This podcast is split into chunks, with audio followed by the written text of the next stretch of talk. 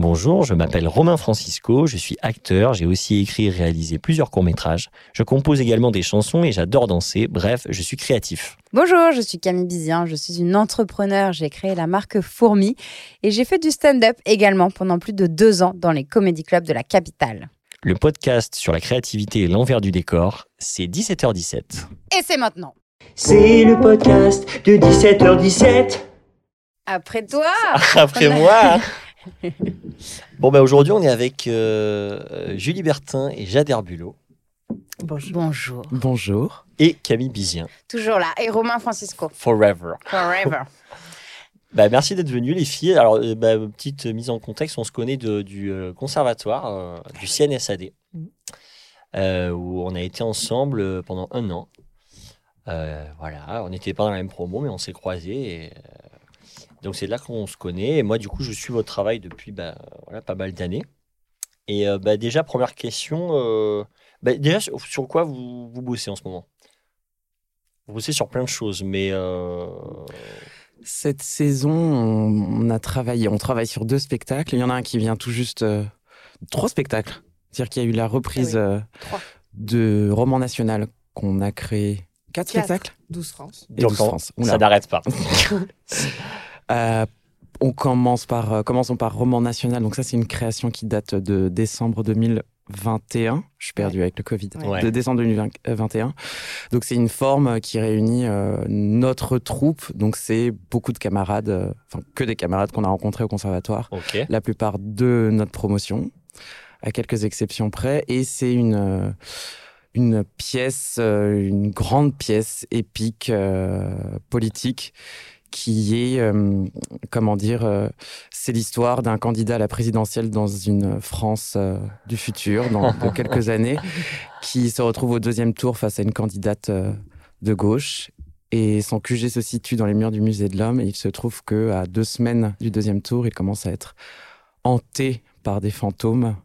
Et on comprend assez vite pendant la pièce que ce sont des, des fantômes qui habitent le musée de l'homme et qui symbolisent aussi l'histoire coloniale non digérée de la France. D'accord. Donc ça, c'est pour le... C'est dense. Voilà, c'est assez dense. Euh, le 12 France, 12, on oui. reste dans la thématique. Oui, oui, qui est effectivement un peu une, qui est une petite forme qu'on a conçue euh, un peu en écho, on va dire, euh, à Roman National. une petite forme qu'on joue euh, en salle de classe et qui est un. Je dis petite forme parce que c'est un seul en scène, donc par rapport à Roman National qui comptait neuf acteurs. Ouais, ouais. Oui, j'ai vu Voilà. euh, sur votre Instagram, il y a des gros décors. Enfin, ça a l'air Il y a un- gros décor. Ah ouais, roman national, ça, Ouais, ça ouais. Décor de James Brandilli, d'ailleurs, assisté par Oriane l'Espagnol. Euh, 12 France, il n'y a pas de décor. Le décor, Ah ouais ce sont les salles de classe dans lesquelles euh, Ah, excellent. on joue. Bien. Donc, on joue dans les collèges et lycées. Et on a écrit euh, ce monologue avec euh, Salomé Ayash, qui est donc la comédienne qui interprète euh, le Ouais, spectacle. J'aimerais bien le voir. et, Bah, faut que tu retournes à l'école. et ben, ou alors à Marseille, parce qu'on joue euh, à Marseille. Dans des collèges à Marseille. ouais. Au mois de mai. Et donc, là, l'idée, c'était de, de- de, partir des archives familiales de Salomé, qui est euh, juive, d'origine algérienne, et de d'écrire un spectacle sur la question de l'identité française. Qu'est-ce que ça veut dire être français aujourd'hui? Et donc, euh, on met en scène une jeune, une jeune adolescente de 15 ans qui s'appelle Myriam. Donc, tout ça, c'est écrit à partir d'improvisation avec, euh, avec Salomé et cette adolescente qui est collée après les cours par, euh, par sa prof d'histoire géo et d'éducation civique doit faire un exposé sur cette thématique, sur justement l'identité nationale, qu'est-ce que ça veut dire aujourd'hui? Et donc on, on suit cette, cette ado qui, qui mène une enquête à travers un, un livre assez étonnant euh, qui s'appelle euh, L'histoire de France, de la Gaule à nos jours, c'est ça le titre je crois exact, Tout à fait. d'Ernest Lavis et qui a été un peu un best-seller euh, sous la Troisième République et qui est un livre qui évidemment raconte euh, la France, euh, la France des conquérants, la France des guerriers, la, la France, euh, la France euh, racontée par les hommes. Quoi. Ok. Donc voilà, ce, ce- ce spectacle qu'on a tourné, qui nous a un peu sauvés du Covid, parce que quand tous les Ah théâtres oui. étaient fermés, on a pu jouer, Jouer. ce spectacle dans les salles de Ah, classe. cool. Ah oui. et euh, et qu'on voilà que, que, que Salomé a encore joué hier euh, dans les classes de Châtenay-Malabry. Excellent. Et, du coup, bah, je, rebondis par rapport à ce que tu dis. Donc, je, crois savoir que votre travail euh, est beaucoup. euh, vous, vous faites beaucoup d'écriture de plateau. Et vous partez beaucoup de. À la fois, vu que vous travaillez sur des spectacles euh, historiques. Enfin, alors, dites-moi d'ailleurs, je veux bien une réaction peut-être par rapport à ça, parce que spectacle historique, tout de suite, on a une image un peu euh, figée et genre que, que ce soit un spectacle didactique.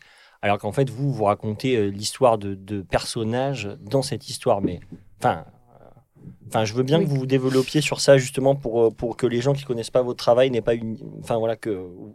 aient une image qui correspond vraiment à ce que vous faites. Oui, c'est-à-dire qu'on. Et vous êtes, pardon, vous avez créé la compagnie Le Birgit Ensemble, Tout à fait. ouais. Qu'on n'a même pas présenté. qu'on n'a pas début. présenté. Parce que nous même, sommes mauvais. La base. voilà, on fait- tout à l'envers. Tu peux dire tu, euh, je le prendrai pas mal. hein. Non, non, je m'inclus dans ce groupe. Ça me fait plaisir, Nous Camille. sommes une équipe. On est toujours solidaires, together forever. Pardon. Oui, le Birgit Ensemble, Le qu'on- Ensemble. a fondé il y a donc 9 ans. Euh, au conservatoire, on était encore à l'école. Euh, figure-toi Ah ouais qu'on, a créé les statuts de la compagnie euh, au, Déjà dans la- à la bibliothèque du conservatoire. Mais alors, comment est né, bon, je, je- du coup, partons sur ça, mais comment est née cette folle histoire? La folle histoire. Bah, c'est né euh, juste après les représentations de Berliner Mauer Vestige, notre premier spectacle qui était en fait un atelier de troisième année au conservatoire. euh, D'accord. euh, puisque donc c'est c'est une école qui permet en troisième année de monter un, un, un spectacle, de l'écrire si, si on le souhaite, de le mettre en scène en tout cas, avec Mhm. la moitié de la promotion. Et donc euh, au conservatoire, c'est quand même conséquent, c'est la moitié, c'est c'est 15 acteurs et actrices. C'est génial. Et donc, euh, bah, avec Jade, on a eu envie de faire ça toutes les deux, d'écrire notre propre pièce, parce qu'on en avait un petit peu marre des exercices d'école qui consistaient à, à monter Roméo et Juliette, Ouais. et où il y a euh, Oui. cinq Roméo, cinq Juliette qui se passent à tour de rôle le, le- Oui, oui. personnage. Pour un équilibre de distrib. Oui, euh, voilà, et c'est vrai que non, non, mais c'est ça, ça peut être intéressant. Mais euh, on avait envie d'autre chose. On avait envie d'écrire pour euh, pour cette promotion pour nos camarades, et, euh, et donc on a écrit cette pièce sur l'histoire du mur de Berlin et euh, qu'on a joué en décembre 2013. Et on a eu la chance euh, que ce spectacle soit vu par euh, différents programmateurs, dont Jean Bellorini qui venait d'arriver à la tête du, du TGP Ah oui, à Saint-Denis TGP, ok. Et qui nous a attendu à la sortie de la représentation en nous disant bon qu'est-ce que vous faites lundi? Est-ce qu'on peut se voir? Parce que j'aimerais programmer ce spectacle. Génial. Direct. c'était pas prévu. Euh, voilà on était censé être en cours le lundi et on est allé à ce rendez-vous et, et c'est comme ça que on s'est dit bon bah on a évidemment on a envie que ce spectacle se reprenne d'en créer d'autres de continuer aussi avec cette équipe. Hmm. et voilà comment euh, est né le, le Birgit ensemble. Donc on était encore euh, on était en troisième année il nous restait quelques mois d'école Oui, c'est ça. Donc le Birgit ensemble, c'est pas- enfin vous deux vous écrivez, mais vous avez la, toute la troupe derrière. euh, enfin, Ouais, exactement. C'est les mêmes depuis le- euh, 10 ans quasiment. Ouais, le, pr- le principe, enfin en tout cas, on se l'est. C'est pas un principe euh, formalisé, mais en tout cas, euh, l'idée c'est de retravailler avec les mêmes euh, actrices et les mêmes acteurs, Ok. ce qui est le cas. Alors l'équipe s'est un petit peu réduite avec la création roman national, mais euh, mais ce sont les mêmes. L'exception, c'est pour notre prochaine création qui s'appelle Les Suppliques, qui est euh, un travail là qu'on qu'on a commencé il y a quand même deux ans. Enfin, les recherches ont commencé il y a deux ans et les répétitions vont enfin euh, au plateau vont commencer lundi. Ah ouais. Euh, et, euh, et là, c'est un travail à partir d'archives du commissariat général aux questions juives. Donc, ce sont des lettres écrites par des juifs français et étrangers au commissariat général aux questions juives pour réclamer euh, des droits, euh, pour faire valoir euh, leurs droits, ok. euh, pour euh, demander où, euh, où ont, ont disparu euh, tel ou tel membre de leur famille. Donc c'est des lettres assez, euh, assez bouleversantes et c'est surtout un, un point de vue euh, très personnel. Enfin, comment dire, on rentre dans l'histoire à travers les yeux ou la vie de, de quelqu'un. donc c'est sous l'occupation. Enfin, sous l'occupation. Donc c'est des lettres écrites entre 1941, donc l'année de la création du commissariat général aux questions juives, et 1944. ok. Et là, pour ce spectacle, c'est une équipe euh, plus réduite. Il y a quatre interprètes, euh, deux hommes, deux femmes, et d'âges différents, parce que pour cette matière-là, on s'est dit, bon, en fait, euh, il faut qu'on raconte au plateau, par les corps au plateau, la qu'on raconte la transmission d'une génération à l'autre d'une mémoire. Mhm. Euh, et donc, euh, donc, pour la première fois, on va pas travailler avec nos acteurs euh, habituels. Mais en revanche, toute l'équipe autour de nous est une équipe aussi de collaborateurs artistiques avec laquelle on, on développe, pareil, notre euh, geste artistique euh, et qui sont, euh, voilà, qui, qui nous accompagnent depuis euh, plusieurs spectacles euh, maintenant. Mais l'idée, c'est plutôt de, faire troupe. Et- Oui, c'est ça. Mm. Et cette envie de. En fait, euh, déjà, dans la rencontre, vous vous, conna- vous vous êtes connus au conservatoire ou avant? Un petit peu avant au studio Théâtre d'Anières, mais on Ah. n'était pas dans la même euh, Pas dans la- promotion. Euh, et on s'est retrouvés en revanche dans la même promotion au conservatoire. D'accord. Voilà. Et ça, euh, racontez-moi votre, votre match. Parce que je trouve ça fou. de- C'est des rencontres d'une vie, en fait. Enfin, moi, je trouve ça dingue. Ça détermine vraiment, euh, là, votre vie de ces dernières années, cette, votre rencontre.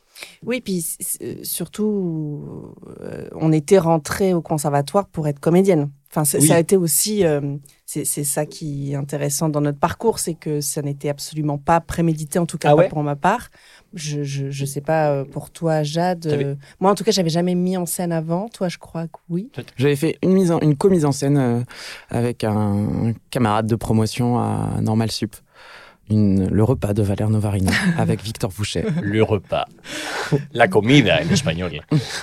mais euh, mais c'est vrai qu'en tout cas, quand tu choisis de, de passer le concours du, du conservatoire, comme c'est ça n'était à l'époque, en tout cas, qu'une école d'acteurs, qui Oui, n'avait pas oui. de section mise en scène. Oui, c'est vrai qu'il n'y a pas de A section. priori, tu rentres euh, Oui, pour être comédienne. Voilà, pour être comédienne. C'était en tout cas, euh, pour ma part, voilà le, le- le programme euh, envisagé. Ouais. Et puis, euh, voilà, c'est ça qui est bien aussi à l'école, c'est que ça, te, ça, ça, ça ouvre d'autres euh, chemins possibles.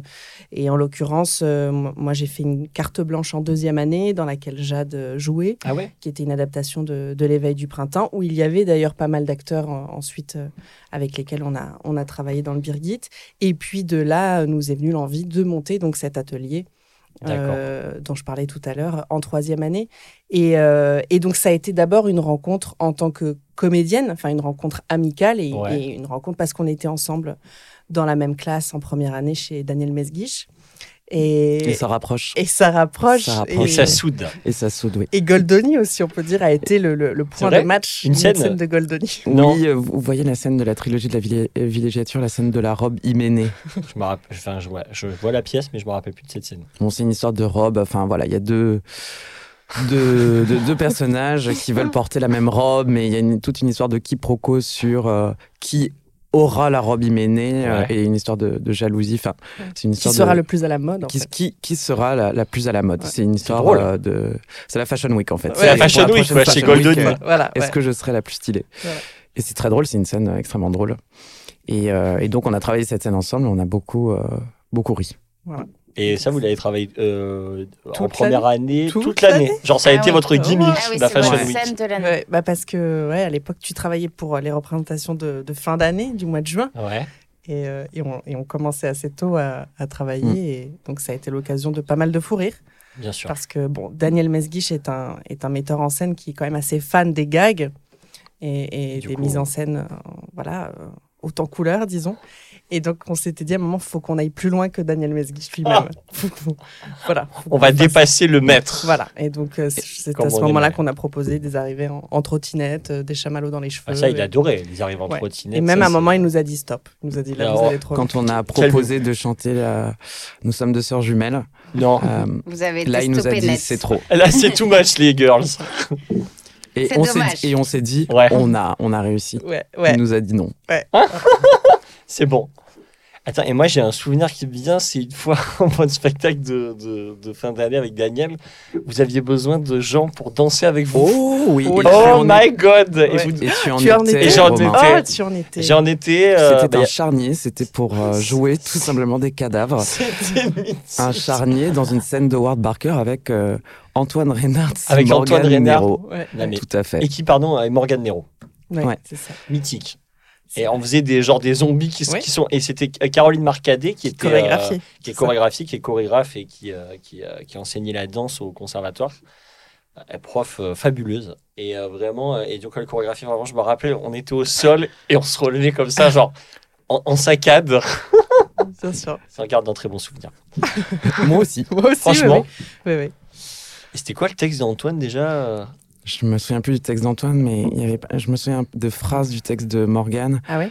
La puanteur. Ah oui, La oui. puanteur Oui, oui, oui. Toutes les races. Toutes les races Quelque chose comme ça. Oui, oui, il y avait un truc comme ça. Et Morgane, avec qui on travaille toujours euh, aujourd'hui, Ouais. euh, Bien sûr. et qui est dans Roman National, Ouais. et qui joue d'ailleurs l'épouse euh, du candidat Ouais. à la présidentielle. Excellent. Qui est une excellente actrice. Enfin, comme euh, voilà, tous les gens avec qui vous travaillez. Mais c'est vrai que Morgane, en tout cas, vu qu'on la, on, on la cite, elle est vraiment, elle est vraiment fabuleuse, quoi. Et, euh, et du coup, donc vous avez monté euh, bah, le Birgit, vous avez joué. euh, bah, alors Berlin, comment vous avez travaillé? Donc euh, Parce que c'est quand même votre premier spectacle.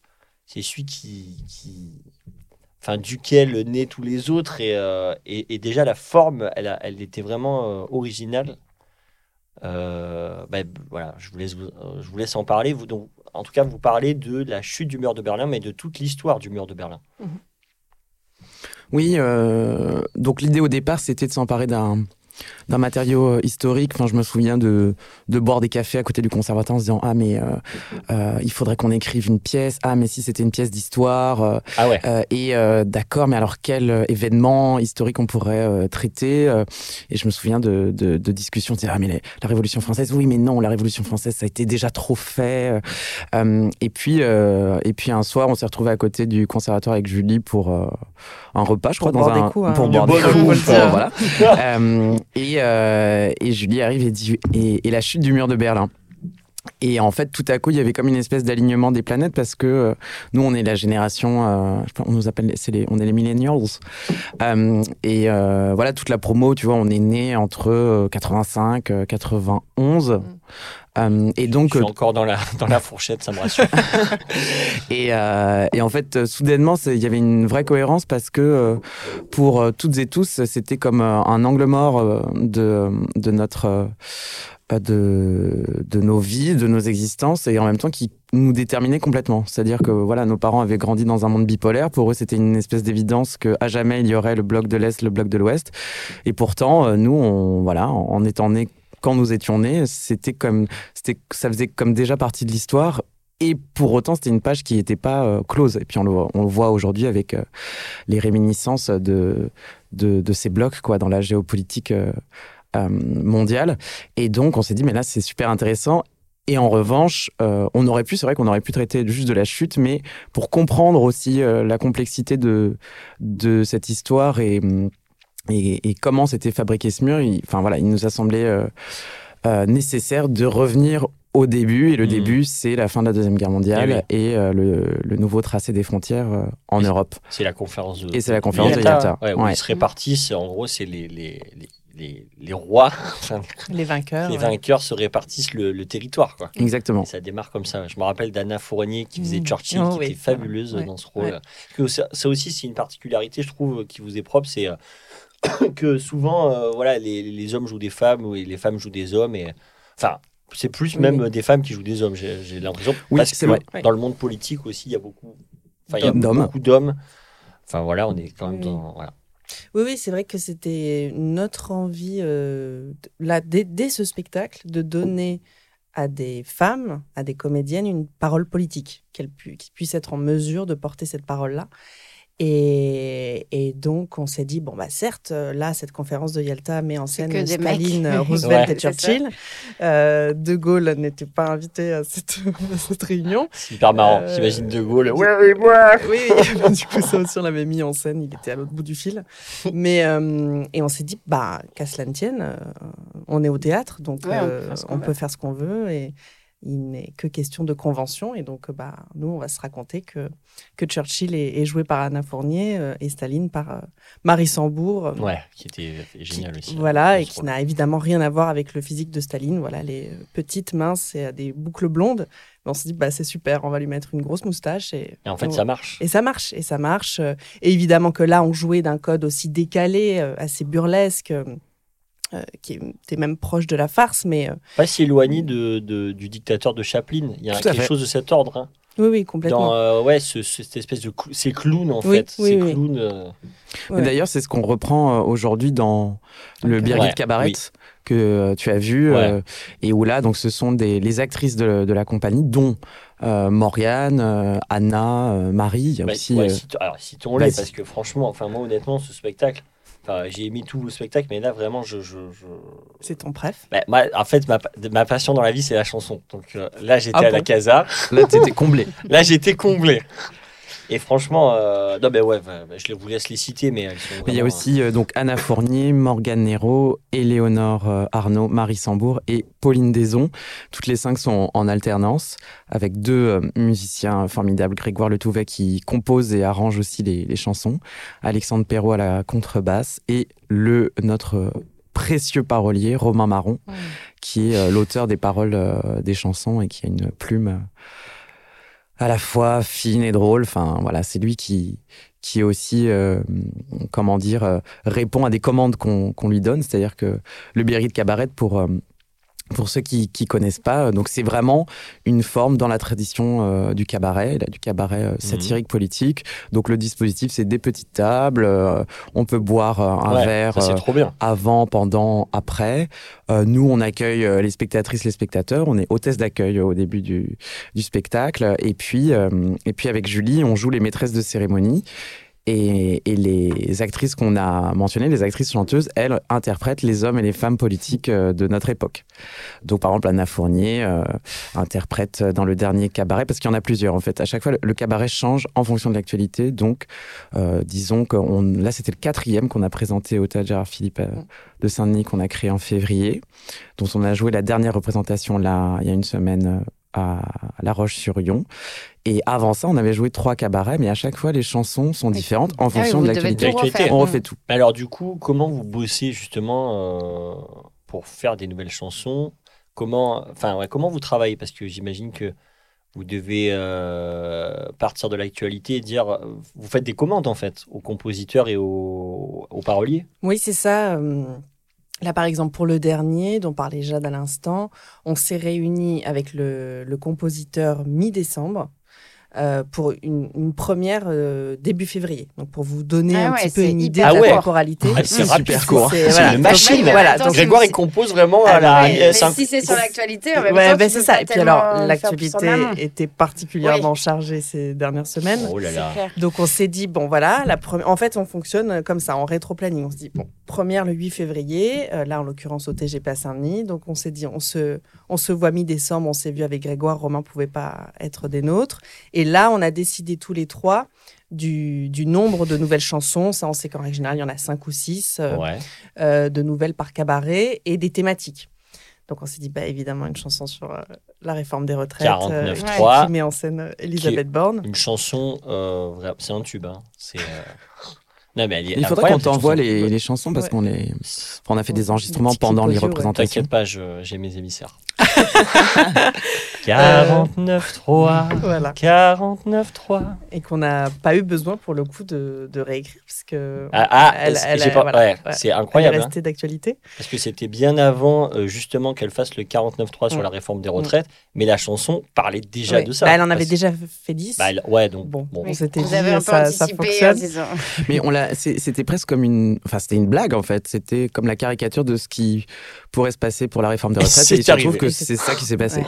Donc mais ça c'était assez fou parce qu'on a chanté, on a joué je- bah, le lendemain euh, du, du 49.3 euh, Du dernier. ouais. du, du dernier et franchement c'était assez dingue parce Ouais. que pour les spectateurs, enfin Ils se disent, oh génial, ils sont écrits pendant la nuit. Oui, alors qu'en complè- fait, oui, vous aviez anti- Enfin, déjà, vous avez écrit rapidement, mais Mais bon, aviez effectivement, anticipé. euh, elle était là quelques C'est- semaines avant déjà. C'est fou. ouais. Mais, euh, mais donc oui, voilà, on se réunit, on décide de la thématique des, des chansons, euh, du, du, du style musical Oui. aussi qu'on veut donner à chacune d'entre elles, de combien a priori il y aura dans la chanson de, de, de personnages, de, Ouais. de personnages politiques euh, que l'on met en jeu. Je te vois te marrer parce que je sens la jubilation qu'il y a Bah, derrière. bah parce qu'en fait, à chaque fois, on a envie d'écrire euh, beaucoup de chansons avec plein de, plein de personnages politiques. Et puis à un moment, le, on, on- on dispose quand même de peu de temps, donc il faut se. Et c'est dense, se hein, c'est un spectacle de deux heures. Là, c'est- il faisait deux heures le Ah dernier. Ouais, énorme. Les Ah précédents, vous écrivez ouais. ça en Ah, tu- un mois, quoi. Ouais, voilà. Parce qu'après, les, en fait, Grégoire euh, se met en lien avec Romain. Ils se connaissent aussi très bien. Ils ont Ah ouais l'habitude de travailler ensemble. Donc, c'est ce qui fait qu'ils peuvent travailler vite et bien. Putain, Euh, et, et donc, eux commencent à. Enfin, ils attendent qu'on leur envoie à nous ensuite avec Jade toute la matière pour chaque chanson. on fait ce travail-là Ah. de- de- d'aller chercher des citations, les biographies d'Elisabeth Borne, les biographies Des d'Eric articles. Ciotti. Ouais. Des Donc là, c'est articles. le travail de documentation. C'est ça, euh, qu'on fait nous, De base. Qu'on fait nous avec Jade, et où on donne vraiment la ligne de chaque chanson. C'est précis, quoi, quand même. Ouais, on essaie de, de cadrer en tout cas, de donner un canevas. euh. Et puis ensuite, Romain s'en empare. Et lui, euh, il, Et voilà. Et lui, il te sort euh, un tube. des quoi. chansons. Et et- ça, vous le jouez combien de fois? Là, on l'a joué une douzaine de fois, le, ce cabaret-là. ouais. Mais avant ça, on avait joué trois cabarets au Tête de Châtillon, parce que tout ça, c'est Ah ouais. grâce à Christian Lalo, le directeur du Tête de Châtillon. On était associés pendant trois ans. On avait déjà fait un cabaret, mais beaucoup plus euh, un cabaret mélancolique et nostalgique, euh, en lien avec deux autres créations, Memories of Sarajevo et Dans les ruines d'Athènes, qui complétaient euh, notre tétralogie euh, Europe mon amour, qui, comme, donc, qui commence avec Berliner Mauer Vestige et qui est une Ah tétralogie sur euh, l'histoire européenne contemporaine et le passage du 20e au 21e siècle en Europe. Tout Non, je rigole simplement. parce que C'est vrai je qu'en pense- disant, je me dis, Mais non, je rigole pas pas de ce que tu dis, je rigole parce que j'ai pensé à une tétalogie. j'ai pensé à ça. Pardon. Et, euh, et donc, il nous propose, il nous dit, vous voulez pas reprendre votre cabaret et tout? On lui dit, bah écoute, euh, d'accord, mais en revanche, ça va être un cabaret politique et satirique. Très bien. Donc, on, avait, fait- on a fait trois one-shots dans une saison. Ah ouais Donc, pareil, il y avait eu cette. euh, pour le premier, on avait travaillé cinq jours, et puis ensuite, c'était deux jours à chaque fois. Donc, on était, si tu veux, dans un rapide. rapport à la représentation. euh, Genre, il- Ah ouais, mais cinq jours avant la représentation, genre, vous aviez pas les chansons? Ou Si, si, ouais, mais, mais- Les les filles les reçoivent euh, 15 jours avant la représentation. Ouais, c'est- ouais, Nous, on écrit nos scénettes une semaine avant. Que vous Ah faites les ouais. MC, du coup. Nous, on fait les Mm. MC. Les MC, mythiques. Et on répète deux jours et demi. C'est-à-dire, on monte tout en deux jours et demi. Et là, vous avez fait comme ça au TGP ou non là Si, si, si. Sérieux ouais, ouais. Ouais. Ah ouais, vous avez Donc, les filles Ah ouais, arrivent Ah, chanson Vous êtes des machines, quoi. des machines, des maquinas, quoi. Et, euh, et on est comme ça. On, on Putain, tremble un peu au moment sérieux. de la première. Mais, après, au- c'est- mais c'est gé- en même temps, Ouais. c'est C'est une ça qui fait partie adrénaline. du euh, cabaret aussi. hein. Il y a Oui. le droit à des petites euh, Bah, c'est imperfections qui font le, le charme. Bien Oui, sûr, et exactement. elles sont nécessaires même. Ouais, ouais. pour garder cette espèce pour aussi que les spectateurs et les spectatrices sentent que c'est pour eux quoi c'est c'est une soirée euh, unique en fait parce Ouais. qu'à chaque fois ça change il y a toujours des, des moments d'improvisation il y a un grand jeu qui s'appelle le cabaret de quiz on fait participer les On les- était les- nuls le soir où je suis venu. On n'en trouvait pas une. hein. Pas une au fond. L'enfer. Et donc euh, donc on joue euh, parce que donc chaque table constitue une équipe et nous on propose des citations d'hommes ou de femmes politiques euh, avec des choix multiples et la table qui remporte le plus de points gagne Un cocktail. Un sacré cadeau. un sacré cadeau sacré donc cadeau. euh, Vous avez un exemple de citation là, par exemple? Enfin, de questions et Non, on va je- essayer de. Ah, moi, c'est impossible. on je va ne essayer de regarde plus. deviner. C'est tellement anxiogène pour moi, je ne regarde plus bah, ta l'actualité citation depuis préférée peut-être euh, euh, Macron c'est Giscard sorti du formol Voilà. Celle-là, elle est fabuleuse. Et donc, il y a plusieurs propositions, c'est ça? Voilà. À Donc- chaque fois, on, on énonce euh, différentes citations. Et là, c'est Clémentine Autain tout à fait qui avait, euh, qui avait dit ça récemment. Voilà, ça c'est ma citation préférée. Avec, je, je peux le dire maintenant, euh, c'était notre question bonus euh, cette, enfin, pour ce cabaret-là, le cabaret 4. Ok. je veux casser la baraque comme François Fillon. Et ça, c'est Eric Ciotti qui a dit ça. Ok. Voilà. Pas mal. Et ça, c'est mes deux préférés. Eric, si tu nous entends. Voilà. Donc, euh, on énonce euh, voilà, 10, 10 citations et il faut, et on- il faut que les spectateurs, spectatrices euh, trouvent. Ouais. Et dans la salle, c'est la folie à ce moment-là. Ouais. Tout le monde, euh, parce que vous, vous donnez à chaque table un, une un sorte banger. Hein ça s'appelle des bangers. des Tu bangers. sais, c'est ce qu'il y a. Nous, on a découvert ça hein, aussi parce qu'on cherchait des, évidemment, euh, parce qu'il y a des fanions bleu, blanc, rouge. On joue à fond la carte euh, de la fête nationale en fait en termes de, de décoration, de scénographie. Et donc là, c'est des bangers. Donc c'est ce qu'on a dans. Moi, je suis jamais allé Ouais. voir un, un match de foot. euh, Ah, mais c'est les trucs en Les plastique. gonflables, Ouais, là, c'est les grandes frites. C'est comme Ouais, des comme grandes des frites gonflables en fait. Ouais. Il y a un côté Interville à ce moment-là qui sûr, vraiment. euh, complètement. c'est passion. C'est très juste. Trop bien.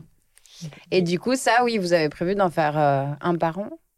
C'est quoi le plan? C'est un peu ça. C'est un peu ouais, ça. ouais. En tout cas, il y en a un la saison prochaine et un autre qui s'annonce euh, la saison encore d'après. Donc, Ah euh, cabaret cool. 5, cabaret 6. Et euh, il était question, parce que moi, quand je suis sorti, honnêtement, j'ai dit, mais ces chansons sont vraiment géniales. Il était question d'un album.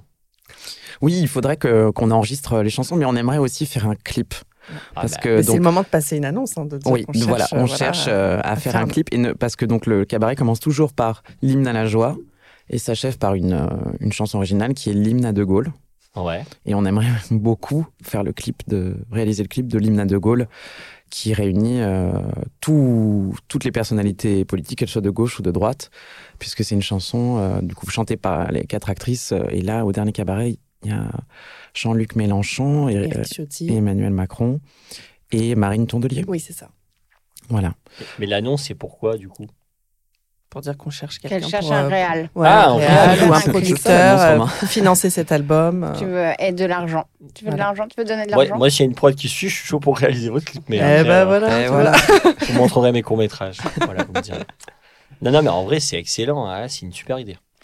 Oui, et ça, bah oui, en plus après c'est des euh, entre guillemets one shot, c'est on peut plus les revoir. Faudrait vous faites pas de captation pour. euh, Il y a une captation, c'est un peu des captations de travail. Il y a- on a une On- captation un peu propre là du, du cabaret 4. Ouais, et puis on a fait des petits, du coup, on en a fait des petites vignettes vidéo, euh, parce que Oui. c'est c'est c'est c'est pas forcément intéressant. Enfin, c'est un spectacle. euh, Oui, il qui faut est le difficile vivre, à ouais. voir euh, en captation, mais en revanche, on en a fait, on a fait des petits clips de Pour Insta, notamment. pour les chansons. Ouais. Et ouais, ça, c'est vachement voilà. bien d'ailleurs. euh, quand Ouais, j'ai tu trouves sur- que ça fonctionne bien? Bah ouais, ouais. Mais honnêtement, euh, la, la première fois que j'ai vu sur Insta, je, savais pas trop euh, où j'étais.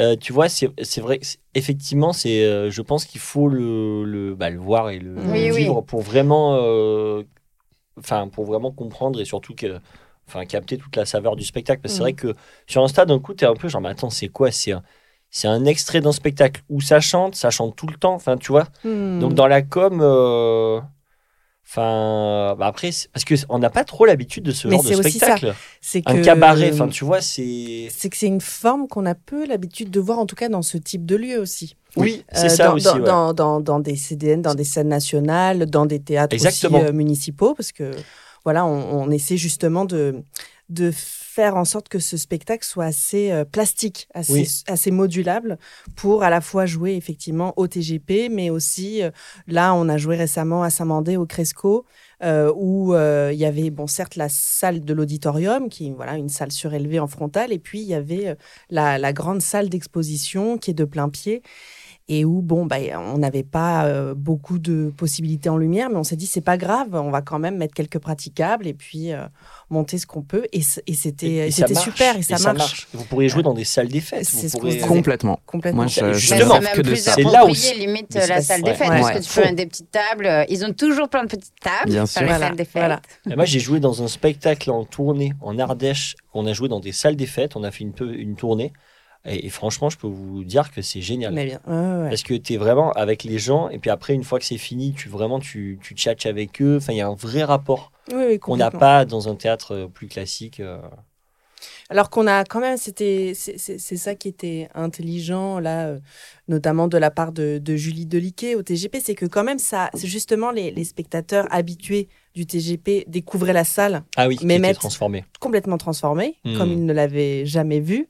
Euh, et puis justement, ça induisait un autre rapport aux, aux artistes. Là, nous, comme le disait Jade, on accueille tout le monde au début. Ouais, ça, donc les gens étaient assez dedans. étonnés. Hmm. Euh, Il y a un verre qui est souvent proposé. euh, donc, euh, Et qui est gagné. C'est une bouteille qui est gagnée. Qui est, gagnée. Pour l'équipe gagnante. Ainsi qu'un cadeau surprise. Mais donc, donc voilà, c'est l'idée hein, de faire un petit peu, de proposer justement une forme, comme tu le disais, qui est, qui est difficilement identifiable. Où on se Mm, dit, mais mm, mm, justement, mais est-ce que du coup c'est un spectacle? Est-ce que s'il y a que de la chanson? Mais Ouais. il semble avoir des scénettes. et Des... Donc, euh, donc quelque part, tant mieux si on n'arrive pas complètement à le mettre dans une case, euh, en tout cas dans les cases habituelles. Quoi. Ouais, ouais. Il faut aller le faire chez Michou. Mais oui, Mais oui, Bah ça non, serait mais, génial, euh, mais c'est génial. évidemment, ce serait... à la nouvelle Ève à côté. Ouais. Voilà, ça, enfin, ça serait complètement approprié. Enfin, c'est ça qui est génial, c'est que ça peut être à la fois joué dans des salles des fêtes, euh, euh, salles polyvalentes, euh, un peu impersonnelles, etc. Mais ça pourrait être aussi euh, être joué dans une salle de cabaret, euh, un peu plus élégante, euh, un peu plus classe. Donc euh, pour ça, c'est cette forme-là est très euh, jouissive, quoi. Parce qu'on peut l'imaginer vraiment euh, dans plein d'endroits, même en extérieur. ouais. On pourrait faire un 14 juillet, euh, tu Ouais, vois. Enfin, ouais. c'est une fête des pompiers. euh, Et même, en, et même en frontal, parce que c'est vrai que là, qu'on on parle de, de ce dispositif des petites tables et tout, mais la saison prochaine, on va aussi le jouer justement dans des salles plus traditionnelles. Hmm. Mais euh, on a remarqué cette saison que ça fonctionnait aussi, en fait. Donc à chaque fois, c'est ouais. trouver comment on adapte pour quand même préserver ce lien, ce rapport privilégié au spectateur, même si on est euh, sur une... Voilà, sur un plateau un peu surélevé et avec des gens euh, face à nous. Donc, on, essaie toujours de trouver des, des pirouettes quoi, pour, euh, pour réinventer le spectacle euh, selon chaque salle. Et, et, j'aimerais bien qu'on parle de, de comment vous travaillez sur ces personnages, donc ces hommes et femmes politiques. Moi, il y a quelque chose qui me frappe. Je- vous allez me dire, mais je, en fait, c'est quand même, il y a beaucoup de monstres dans les personnages. euh, Enfin, moi, je les vois comme des monstres, mais je sens que vous aimez vos monstres. Et euh, Enfin, je, je, je, je sais pas comment décrire ça, mais euh, pour moi, le théâtre permet justement de, de s'attacher d'une certaine façon à ces personnages. Enfin, vous, vous... Enfin, je sais pas comment dire. Même si euh, c'est euh, la personne la plus raciste euh, d'Europe, ou il y a un endroit où je je vous vois pas vous mettre au-dessus. Je vous vois avec, même si vous n'êtes pas d'accord évidemment avec les idées de la personne. Enfin, Est-ce que vous pouvez réagir à ce que voilà ça Qu'est-ce que Et, et ça, tu, tu l'as surtout senti dans le cabaret dans le cabaret, ouais. Mais même dans Tu vois, par, euh, quand Anna Fournier, elle fait euh, Churchill ou. Euh, euh, oui, c'est ça, hein, et, Mm. et ou, euh, ou Staline, enfin, il y, a- il y a un amour de, de, de vos personnages, quoi, euh, qui va avec le clown aussi. Enfin, je sais pas, il y a un côté grotesque. Vous dénoncez, mais en même temps, euh, vous, je sais pas, vous vous placez pas au-dessus, quoi. Je sais pas comment dire. Bah, c'est vrai que les personnages, euh, les hommes et les femmes politiques, ont de ceci intéressant que euh, on est euh, nous saturés de leur image. Alors soit ce sont des personnages historiques, mais on a quand même euh, accès euh, soit à des enregistrements audio, à leur voix, soit à leur image, etc. Donc c'est aussi des, des personnes euh, dont les visages sont connus, Mm. dont les contours euh, sont reconnus aussi par euh, plus ou moins tout le monde.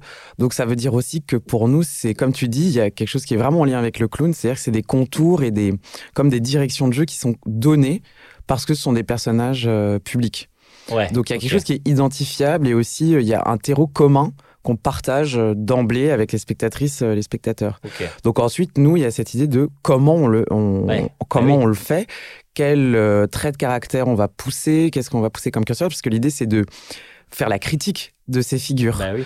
euh, par l'humour, par le grotesque, euh, par le clown. En effet, enfin particulièrement dans le Birgit Cabaret, ça c'est pas toujours le cas. Par exemple, dans Memories of Sarajevo, le, le traitement est différent euh, des, de ces figures euh, politiques. Dans Memories of Sarajevo, euh, on, par exemple, il y a Morgan Nero dont on parlait tout à l'heure qui joue Milosevic. Mais là, elle, elle, elle, comment dire, l'approche du personnage se faisait plus par les arguments. Enfin, qu'est-ce qui est défendu? Par Milosevic euh, pendant euh, la guerre en, en Yougoslavie euh, et le traitement n'était pas clownesque. Donc ça dépend aussi du sujet et de l'ensemble du spectacle dans lequel ça s'inscrit. Pour le Birgit Cabaret, c'est sûr qu'on est dans un code satirique Hmm. et donc euh, comique. Et donc effectivement, euh, quel que soit le bord politique du, du- de la personne qui va être pastichée, on pousse les curseurs. Et d'ailleurs, il n'y a pas vraiment, ça c'était quelque chose que les spectatrices et les spectateurs observaient dans le Birgit Cabaret, il n'y a pas d'idée d'imitation. Il ne s'agit pas d'imiter, tu vois, c'est pas des imitatrices, quoi, les, les actrices, mais, euh, mais elles vont prendre un, tu vois, une, euh, comment une caractéristique du tempérament de telle femme ou tel homme politique et le pousser à fond. Et je pense particulièrement à Marie Sambour qui joue Jean-Luc Mélenchon.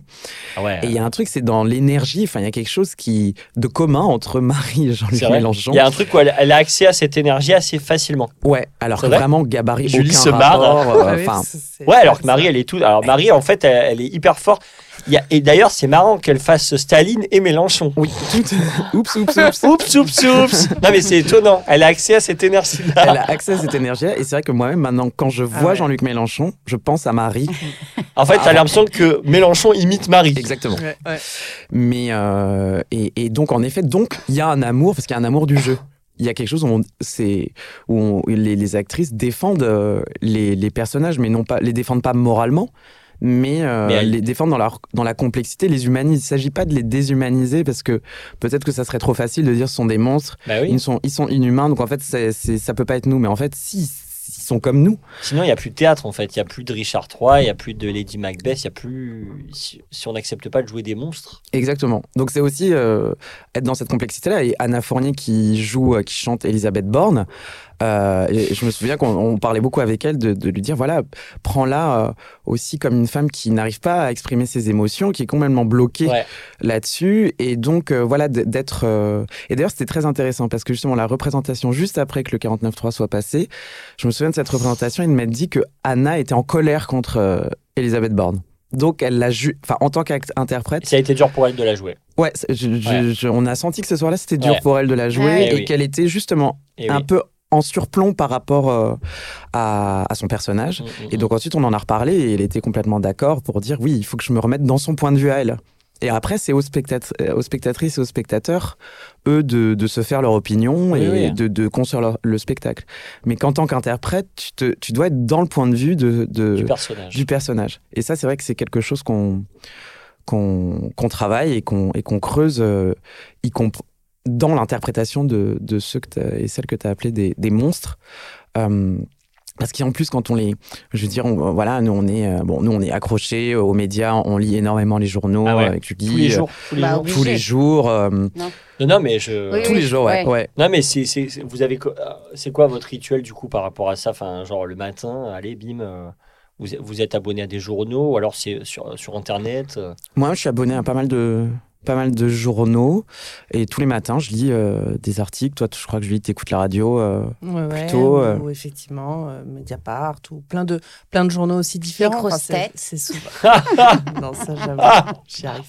Non, moi, moi, je consulte. euh, Sur l'actualité. Le matin, je regarde Télématin, la météo, je me prends mon petit café face au soleil, je me régale.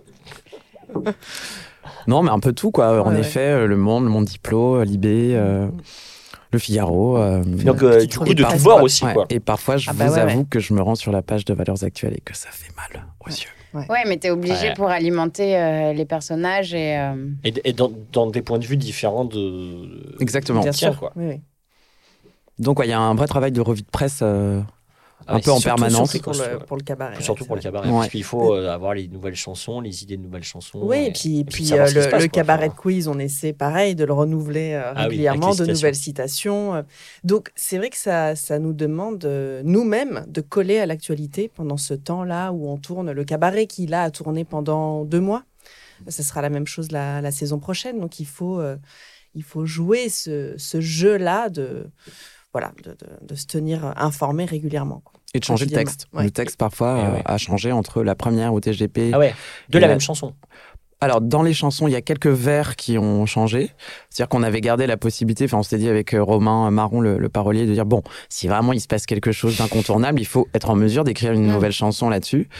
Ça n'a pas été le cas, mais il y a des, des, vers dans des, dans des chansons qui, qui ont été modifiés. Et nous, c'est surtout dans, comme on, on lit toutes les chansons euh, les unes entre elles avec des scénettes, Julie et moi en tant que MC, on a pu modifier euh, voilà, des dialogues euh, ou des manières de présenter telle ou telle thématique ou telle chanson en fonction de l'actualité. Ok.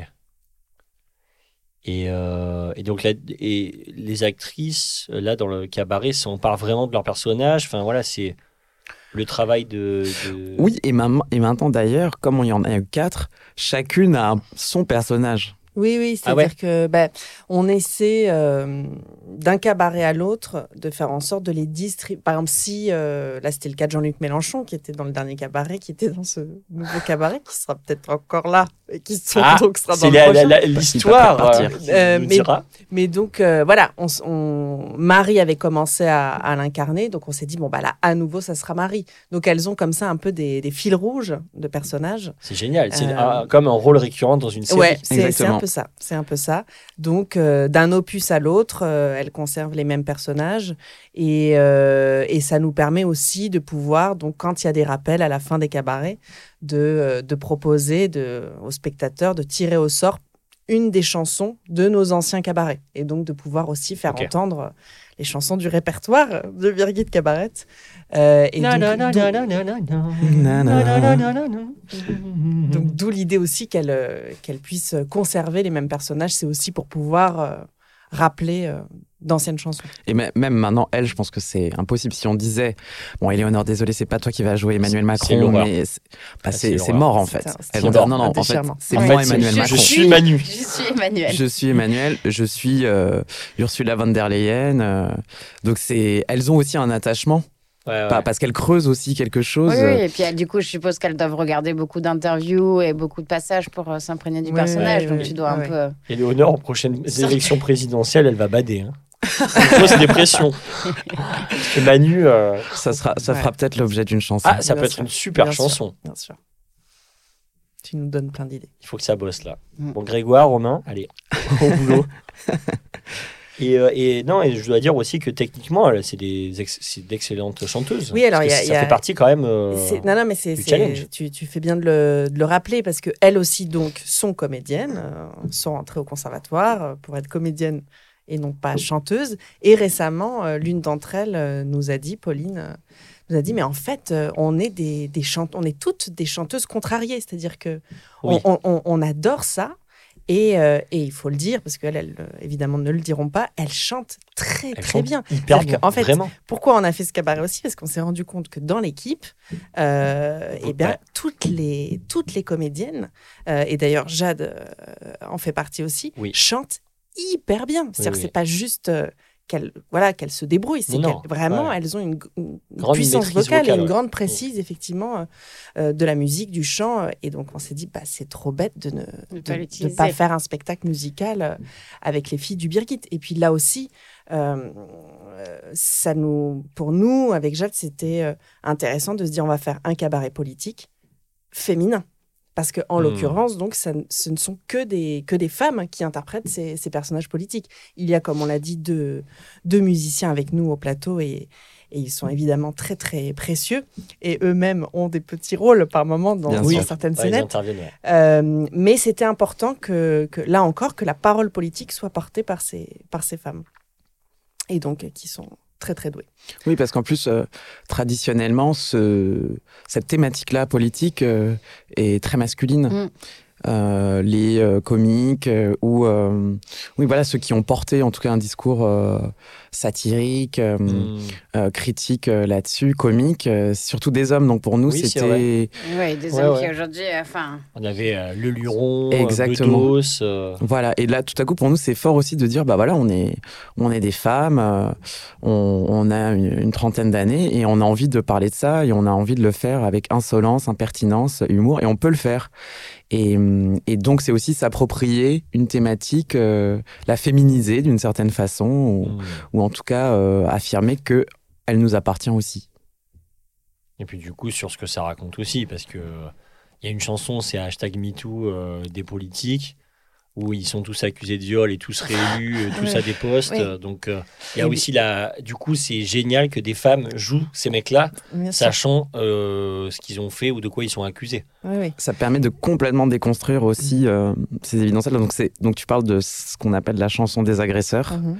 Peut-être, Julie, tu peux expliquer un peu comment elle arrive dans le spectacle. Euh, par une cérémonie.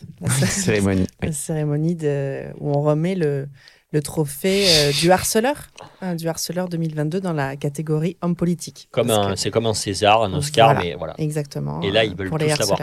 Bah, bien sûr, bah, il y, a- il y a évidemment beaucoup, de, beaucoup de nommés. Ils veulent tous l'avoir. Et donc, euh, en l'occurrence, on a là parmi les nommés euh, Darmanin, euh, Katnins, Damien Abad et Nicolas Hulot. Donc voilà, on précise d'ailleurs que c'est pas c'est pas le, le- le prix du, du violeur, mais du harceleur. Ouais, parce que euh, Katniss n'est pas accusé de viol, Voilà, mais, de mais de- harcèlement et de, Bah, de- violence. Ah voilà, euh, après après après l'histoire de la gifle, visiblement, il y a eu beaucoup beaucoup de, de textos.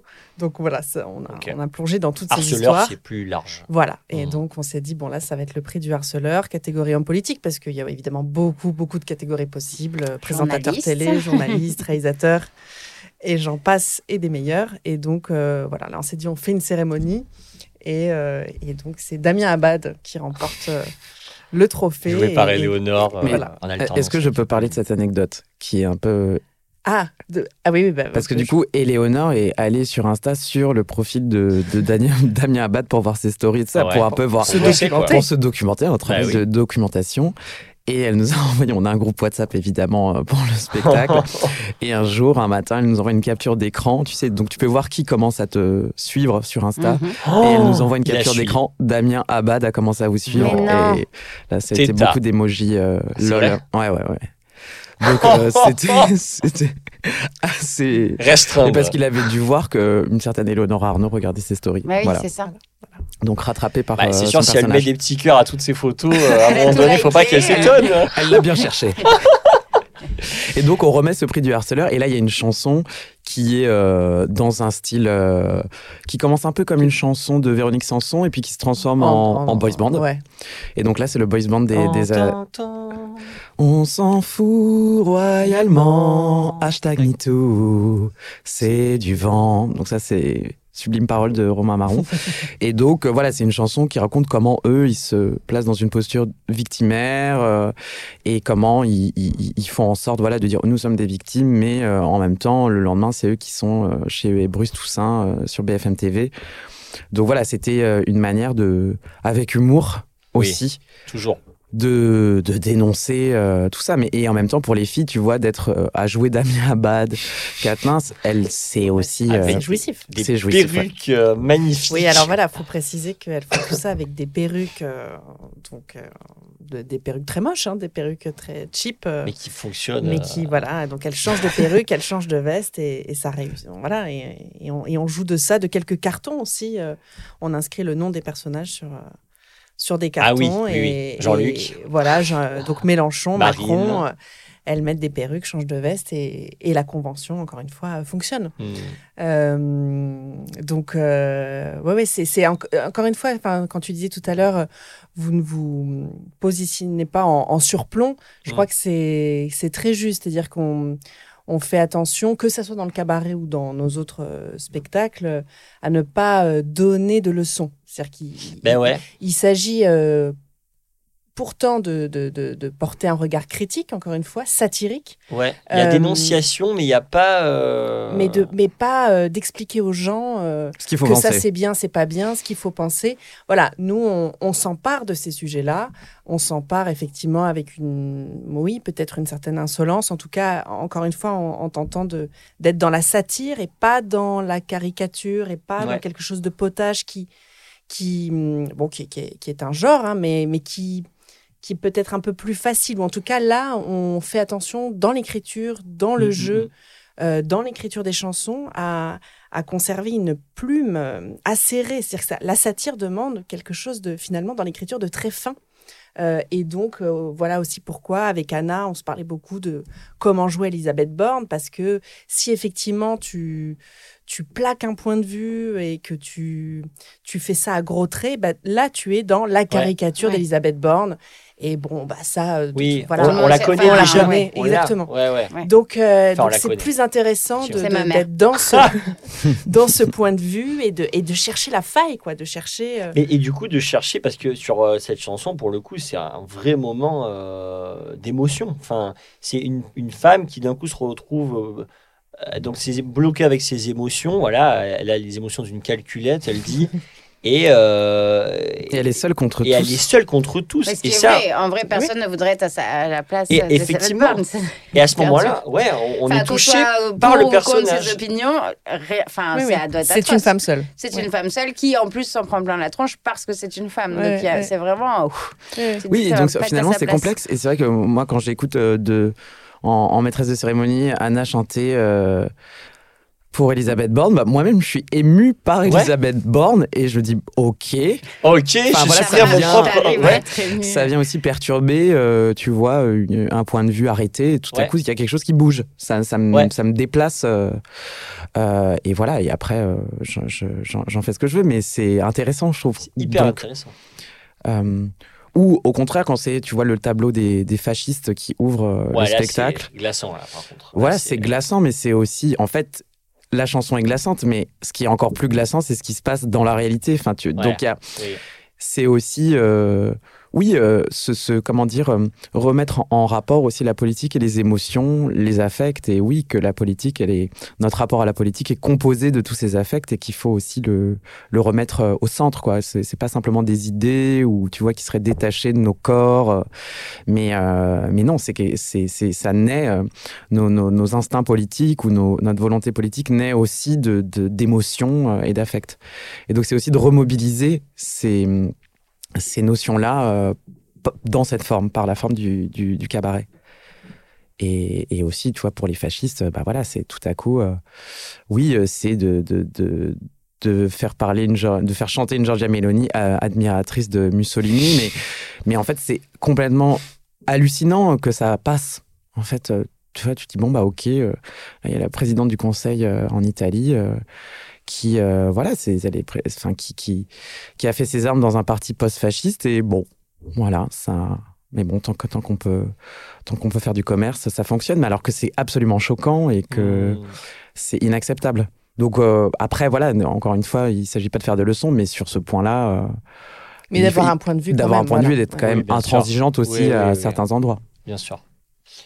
Et du coup, est-ce qu'on peut parler de, de, roman national? Parce que c'est, euh, pour le coup, je, petit retour euh, sur euh, ce spectacle. Et comment. parce que pareil, ça aussi, il y a quand même une vision à chaque fois de. Vous écrivez des choses qui. Bon. Qui, qui sont inspirées du réel, mais qui peuvent aussi. enfin, un peu d'anticipation. Il y a un truc un peu. Donc, est-ce que vous pouvez bah, nous, nous, raconter comment, pourquoi ce sujet, comment euh, voilà, vous l'avez nourri et puis comment vous avez travaillé quoi, dans l'écriture Euh, alors, il faut d'abord préciser que Roman National est notre première fiction. Euh, parce que tout à l'heure, tu, tu, Ah tu oui, voulais qu'on parle Oui, de, de, du théâtre historique que l'on fait. C'est vrai Oui, que jusqu'à Roman National, donc tout notre cycle, cette tétralogie Sur l'Europe. sur l'Europe était euh, effectivement, euh, à chaque fois, le point de départ, c'était un événement historique. Donc, euh, la chute du mur de Berlin, euh, le siège de Sarajevo, euh, la crise grecque. euh. Mais euh, là, on a eu envie, donc on est dans un, ce que nous, on nomme un cycle d'écriture sur euh, la France et l'histoire euh, des institutions françaises sous la Ve République. Donc, on, voilà, on a travaillé au conservatoire justement avec les élèves sortants sur euh, l'occupation du théâtre de l'Odéon en mai 68. Mhm. Euh, à la Comédie Française, on a, on a fait un spectacle qui s'appelle Les Oubliés, Alger-Paris, et qui traitait de, pour, pour, pour le dire en quelques mots, euh, de la naissance justement de la, de la Ve République en lien avec la guerre d'Algérie. euh, parce que ces, ces deux événements sont, sont complètement liés et qu'on l'avait pas, que c'est pas comme ça qu'on nous le raconte dans les manuels scolaires, ou en tout cas au collège, au lycée, et que quand on a pris conscience que la, la Constitution s'était écrite en pleine guerre civile, il y a un moment où tu dis, mais attends, ça, ça, il y a- là, il y a justement un angle mort dans nos, dans nos Hmm. mémoires collectives, là, qui, qui, qui, qui- qui est quand même hallucinant. Donc, euh, donc on s'est intéressé euh, voilà, à cette période-là, au, début de la Ve République, à l'écriture de, de ces institutions. Et puis, euh, pour Roman National, on a eu envie, là, de, effectivement, pour la première fois, de se lancer dans l'écriture d'une fiction. Euh, alors, évidemment que tout ça est très inspiré du réel, comme tu, comme tu le dis. Euh, mais euh, ce qui s'est passé, euh, c'est qu'on a été aussi rattrapé par le réel. Hmm. C'est-à-dire que on avait l'envie, avec Jade, donc de s'imaginer euh, eu l'histoire d'une élection euh, présidentielle. Donc on est en pleine campagne, l'intrigue commence, on est euh, dans l'entre-deux tours. Euh, on savait qu'on voulait aussi parler de justement de l'histoire coloniale française et de et de cet héritage qui, qui ne parvient pas à se transmettre, qui ne parvient pas à s'écrire, euh, à se raconter. Donc on avait ces thématiques-là et on a commencé à faire avec les acteurs des, des chantiers d'impro. Euh, donc on avait voilà des un peu un squelette général, des envies, des thématiques et, et nous on arrivait euh, donc avec les, les interprètes, on leur disait bon bah voilà là vous avez une heure, vous mettez par par groupe de trois, de quatre et, et vous euh, vous imaginez un un programme politique. Vous imaginez le nom d'un parti, euh, qui est candidat, qui, euh, qui est qui dans l'équipe. Donc on fonctionnait comme ça à partir de d'impro. Et puis euh, l'écriture avançait petit à petit, et puis est arrivé le, le confinement. Et nous, Ah on oui. avait déjà. Ah oui, c'était avant. Vous avez démarré avant le confinement. Ouais. Et, euh, et à ce moment-là, on avait déjà imaginé qu'il y aurait dans notre fiction euh, une grande catastrophe. C'est-à-dire que c'était vraiment là, dans le, Ouais, dans le, dans, dans, Ouais. dans, dans, dans le- dans le paysage de la pièce, on s'était dit, euh, quand la pièce, quand l'intrigue commencera, il- on, on parlera d'une grande catastrophe qui se sera passée quelques mois, quelques années auparavant. Euh, bon, et puis donc ce parti euh, politique euh, qui, qui, qui en, en impro, c'est c'est- c'est nommé Horizon. Donc c'est voilà un candidat, Paul Chazelle, euh, qui est membre du parti J'ai vu Horizon. les affiches euh, sur Instagram, ça Voilà. fonctionne très bien. Et, et puis on se Mm. dit bon bah rendez-vous dans 15 jours et en fait on n'a jamais pu euh, enfin on n'a jamais pu si on a pu finalement retrouver Mais, euh, les acteurs mais pas aussi vite qu'on ne le pensait et donc on a continué nous à écrire avec Jade pendant le confinement Euh, et c'est et c'est et c'est vrai qu'au moment où se déclare le Covid, cette pandémie, ce confinement, on s'est dit mais on a l'impression vraiment de Ah, plonger fou, ouais. dans notre propre fiction. Enfin, la, la grande catastrophe, c'était mais vertigineux. Ouais. Et quand euh, quelques mois plus tard, là pour le coup, la pièce ça y est était écrite, on avait repris euh, les répétitions, même la pièce était montée. Et quand on entend à la radio qu'Édouard Philippe monte son parti et qu'il se nomme Horizon, Ah, dit, mais oui. c'est mais qu'est-ce qui se passe Ça, par- pardon, j'avais oublié. J'avais oublié aussi, oui, oui, Et, vrai que et j'avais donc on s'est retrouvé dans cette Oh. situation, on se dit mais est-ce qu'on change le nom du Ouais. parti politique dans notre euh, fiction Tout le monde Est-ce qui qu'on nous le envoie des garde? textos. Tout le monde nous envoyait des textos. euh, Enfin, et ça, c'est né vraiment dans une. euh, tu te souviens? Ouais. C'est né dans une impro justement à l'automne 2019 quand on était en chantier. euh, Hmm. il n'y avait pas encore de distribution. Nous, on avait euh, des personnages euh, en tête, des fonctions en tête, mais on n'avait pas encore fait la distribution. Donc, les actrices et les acteurs ne savaient pas ce qu'ils allaient jouer ensuite dans la pièce. En revanche, on donnait des thèmes d'impro tu Ah, sais, où tu dis, voilà, l'impro, c'est ça, vous avez 10 minutes, euh, vous mettez par groupe parce qu'ils sont neuf, donc ils se mettaient, en général, il y avait trois groupes de trois. Et là, le- la thématique, c'était, vous inventez un nom de parti politique et c'est genre le meeting où vous présentez euh, votre programme pour la présidentielle. Donc, dans, votre, euh, dans l'impro, il doit y avoir le candidat ou la candidate, le... directeur, directrice de la communication et euh, le directeur ou directrice de campagne.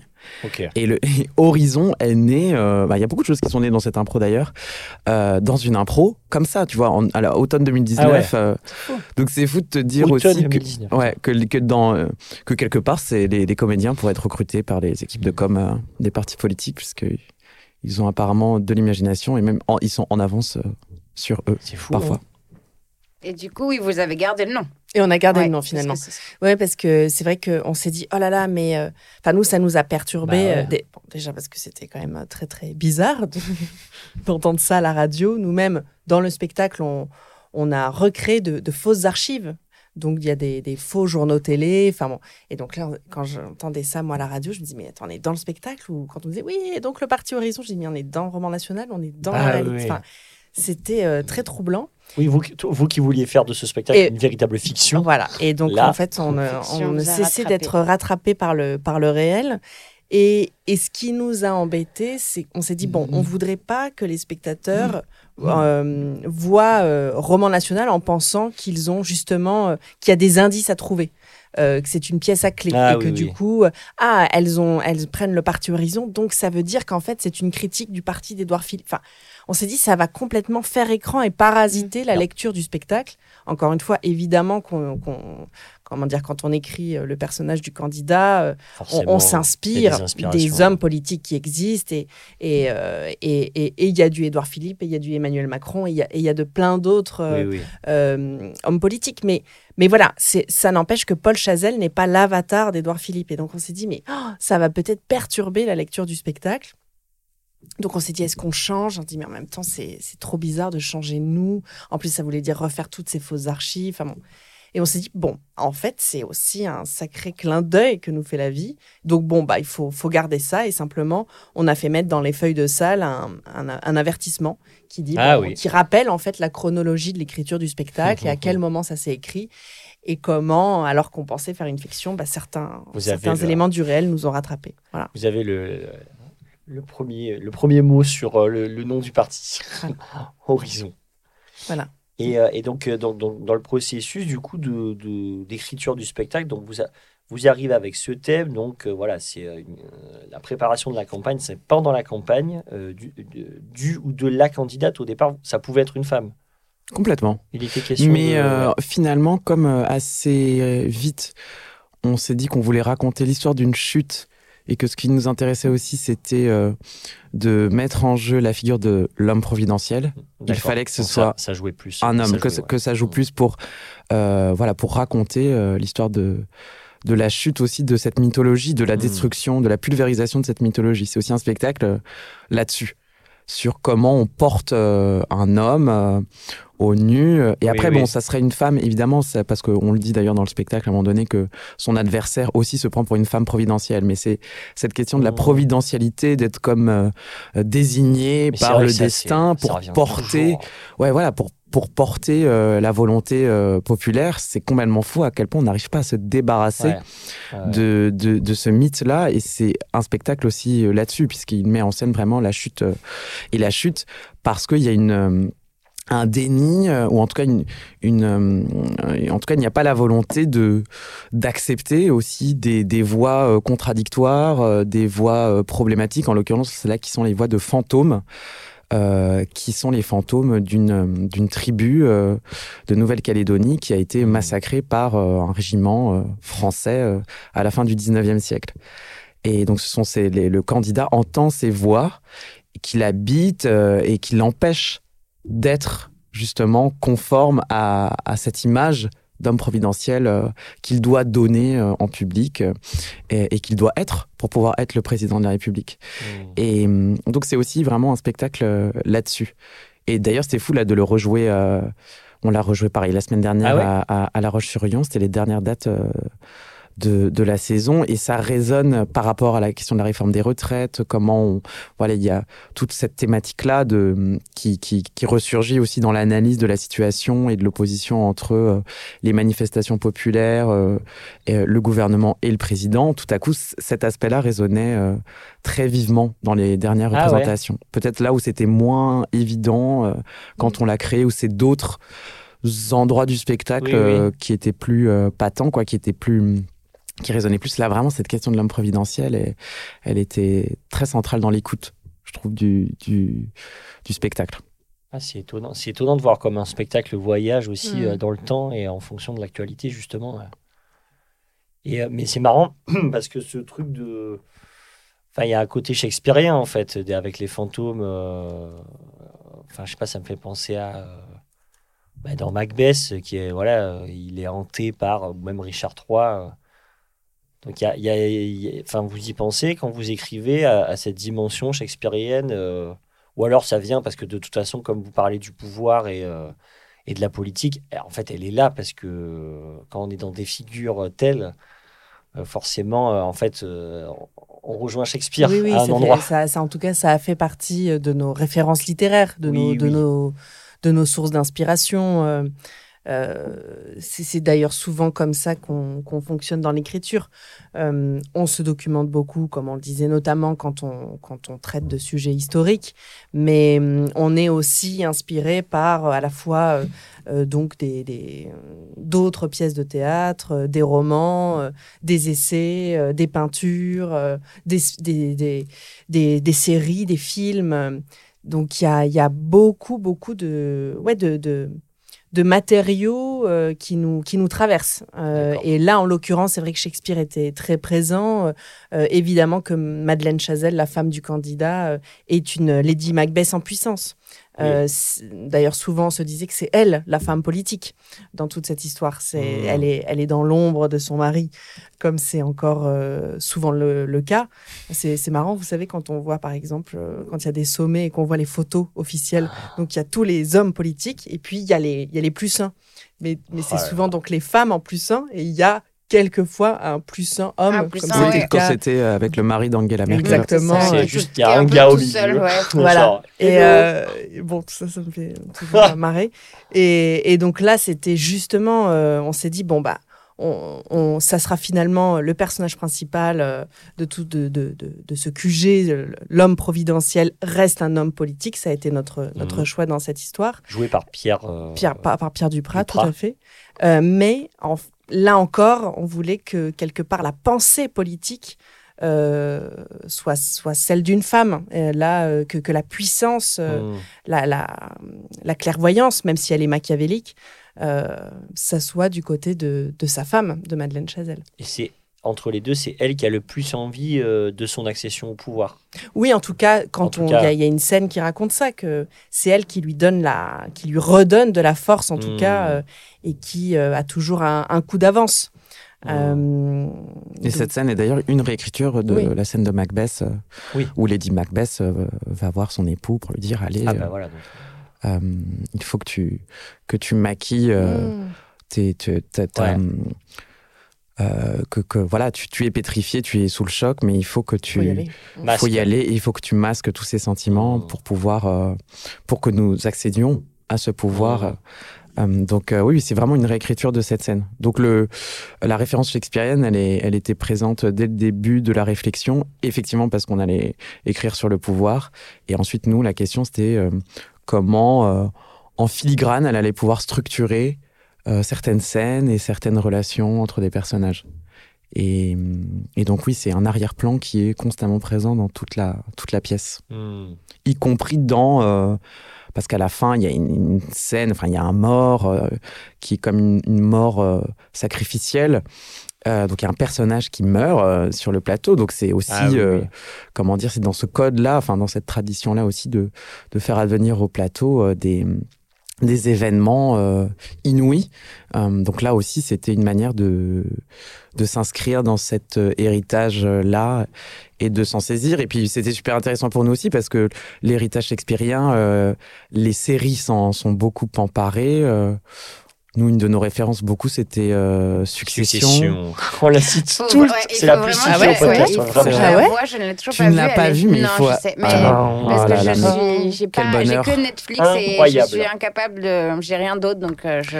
Mais quel bonheur, quelle chance sais, tu as de ne pas. Faut que Tu je me vas, fasse tu vas kiffer. Franchement, Ouais. tu vas kiffer. Et- Les acteurs, enfin voilà, le jeu des acteurs est complètement incroyable, mais aussi donc la manière dont les références euh, à Shakespeare sont utilisées par les scénaristes est vraiment remarquable. Et c'est vrai que pour nous aussi, c'était euh, une référence. Euh, et d'ailleurs, le- le- la pièce est écrite, euh, est très inspirée enfin, dans son écriture, dans la manière de caractériser les personnages par euh, l'écriture euh, sérielle.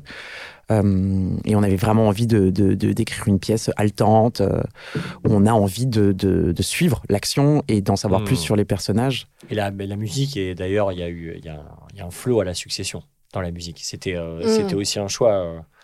Euh, en tout Enfin, cas, comme, ça Succession compo, hein. faisait partie Ouais. de notre corpus de référence, ça. euh, on, on voulait comme Ouais. quelque chose, de- c'est ce qu'on a dit à, à Lucas Lelièvre, euh, au compositeur, enfin au créateur sonore, on veut quelque chose d'épique, c'est épique, ouais. on veut quelque chose de monumental, pareil dans le décor, quelque chose qui nous, qui nous fasse vibrer, Ouais. qui, qui prenne aussi euh, tout le. Donc il y y y a beaucoup de subs, enfin il y a Hmm. quelque chose qui vraiment nous fasse trembler, quoi. Et ça pose des enjeux très élevés, quoi. C'est. Oui, oui, oui, pour- oui, oui. C'est des enjeux de vie et de mort, en fait. Si, s'ils n'accèdent pas au pouvoir, c'est comme c'est l'équivalent de la mort. Complètement. Et il y a aussi, comme on le disait, beaucoup de fantômes dans cette histoire, les, Hmm. les fantômes de l'histoire coloniale. Et Shakespeare est quand même connu pour euh, faire apparaître quelques spectres dans ses, dans ses pièces. Donc euh, là aussi, ça a été. euh, il semblerait, il y a une nouvelle thèse avancée que Shakespeare était une femme. Ils sont en train de travailler là-dessus. Je ne sais Il pas si vous l'avez lu. Je n'ai pas, pas lu cet article, mais j'ai entendu parler de cette hypothèse. mesure, Ouais. tous les auteurs, genre à succès, On ça va être que des femmes, et on va dire, ok, nanas. en fait, tous les mecs sont des. Nous n'avons plus besoin de vraiment- vous. Merci. Vous pouvez disposer. Merci Mais beaucoup. vous n'avez jamais eu besoin de nous. C'est nous qui, qui vous avons fait croire qu'on Ouais, était bien nécessaire joué, Bien joué. pour dominer. On vous aurait dégagé un- il y a un Bon, mois. bah, du coup, je vais vous laisser entre meufs et Bah, euh, merci, je vais prendre un petit Merci. café. Merci, Ciao, ciao. Et euh, alors, et dans la, dans, donc dans l'écriture, vous donc vous travaillez sur les improvisations, vous avez vos thèmes, vous avez vos références. Est-ce que vous écrivez une trame, un- comme un, un synopsis ou ou alors, euh, enfin ouais, comment comment vous bossez justement dans la structure? On écrit carrément une trame. On écrit euh, au départ euh, un canevas euh, global, général, en tout cas avec un début, milieu, fin. Et ensuite, pour Roman National, on a passé, je sais pas combien de temps a pris l'écriture du, du spectacle, mais il y a eu au moins un tiers, voire presque la moitié, qui était consacré à la structure. Ah ouais. Structurer chaque scène euh, et de définir euh, quelles sont les positions défendues par tel ou tel personnage, comment ça, ça évolue et vers quoi on va. Et de dessiner aussi des trajectoires, des, des- de travailler les arcs narratifs de chaque personnage. Donc effectivement, un peu comme dans un... Même complètement comme dans un, scénario. Avant d'écrire les dialogues. Bien sûr. Et, vous euh, bossez beaucoup en impro à chaque fois là euh, pour chaque euh, pièce. euh, Oui, alors en tout cas pour Roman National, c'est pour les précédentes, ça avait été le cas. Là, ça sera pas le cas pour les suppliques. Mais, euh, mais pour Roman, oui, il y a eu, comme je vous en parlais tout à l'heure, des, des chantiers d'impro. Euh, les premiers étaient très ouverts parce qu'on n'avait pas encore cette structure, on avait des thèmes. Et encore une fois, on savait que ça allait se passer lors d'une campagne présidentielle. Donc, il y avait, il y avait quand même des indices assez précis. Et qui, euh, et justement, on pouvait aussi se permettre, les personnages n'étaient pas arrêtés. Donc, eux, les comédiens, pouvaient proposer des, aussi des, des, des personnages avec des fonctions très précises, Mhm. pouvaient s'en emparer, y changer, comme il y avait donc évidemment pas de distribution encore de fait. Donc, euh, euh, Pierre Duprat n'a pas d'emblée euh, improvisé autour du, du personnage du candidat. Ils Oui, y oui. sont tous passés. Enfin, donc voilà, il y a quelque chose vraiment où on, on met en chantier tout- toutes, toutes ces idées, tous ces matériaux. Et puis, nous, ces chantiers-là nous ont permis de préciser justement euh, cette, cette structure euh, et, et ensuite de le faire scène par scène. Donc, c'est vraiment un aller-retour entre le plateau et nos ordinateurs, notre table oui. d'écriture, et qui s'est fait, ça c'était aussi agréable pour Roman National, qui s'est fait sur un temps long. C'est-à-dire que euh, on, a- avait Covid aidant. et, et Covid aidant, mais même avant ça, nos, nos- en tout cas, nos périodes de résidence étaient espacées. Donc, nous laisser le temps aussi euh, de, de décanter euh, toute cette, euh, toutes ces improvisations, de les aussi parce qu'on les enregistre, on fait des enregistrements audio. Et donc, chaque du fois. coup, ouais, ouais, après, ouais, Donc, de, de- de- on essaie de faire un travail un peu de script pendant, pendant les impros, donc de se dire, bon, bah, dans tel enregistrement, il y a plutôt ce passage-là qui est intéressant, enfin, pour ne pas avoir à tout réécouter Bah ou tout retranscrire. Donc, on, on sélectionne un petit peu, on fait ce travail de retranscription, et puis, euh, à partir de ces retranscriptions, on- justement, en agence, on, on- on essaie de détailler les canevas des prochaines impros. Donc, quand on reprend une impro, on dit, bon, en fait, voilà comment ça s'est Telle organisé étape, telle étape. Voilà, telle étape, peut-être inverse tel et tel argument. euh, mais voilà, et donc ce, ce, ce canevas se détaille, se, se, se précise au fur et à mesure, scène par scène. Et, hum, et, et puis ensuite, nous, on réécrit tout ça avec Jade. Là, ce qui s'est passé, c'est qu'il y a eu le temps du confinement qui nous a éloignés du plateau, éloignés des acteurs. Donc, euh, donc finalement, ce, ce travail-là de détail, on l'a, on l'a fait surtout nous deux avec Jade. Euh, mais euh, du coup, la, la parade qu'on avait trouvée, c'est que pendant le confinement, on demandait aux acteurs de nous, on leur passait commande d'impro en fait. Euh, donc on leur disait euh, bon, euh, voilà ce qui se passe entre la scène 2 et la scène 3 pour ton personnage. Est-ce que tu peux nous faire un soliloque, nous raconter là il, il, il- se livre sur ses états d'âme ou, ou comment il réagit à, à la suite de tel événement. Et, et donc, on recevait toutes les semaines le, le- le- le- cette commande euh, donc de- de- d'impro. Ah, et donc, génial. on recevait ces audios. Ah, c'est génial. Euh, et, et ça nous a permis de eux, ça leur a permis de, de rester liés à notre écriture.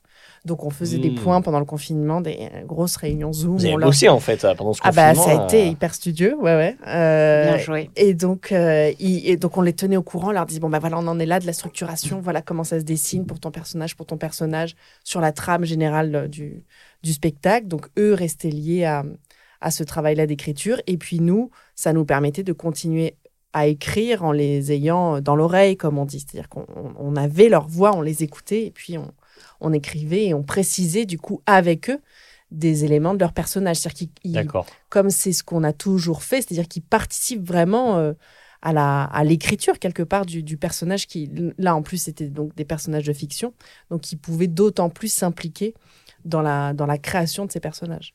Et, et, euh, la distribution euh, se fait à quel moment du coup le choix de bah, tel acteur ou telle actrice va jouer tel rôle? Là, Comment il était fait vous- avant, ouais. Là, il y a eu une première session, une dizaine de jours d'improvisation sans la distribution.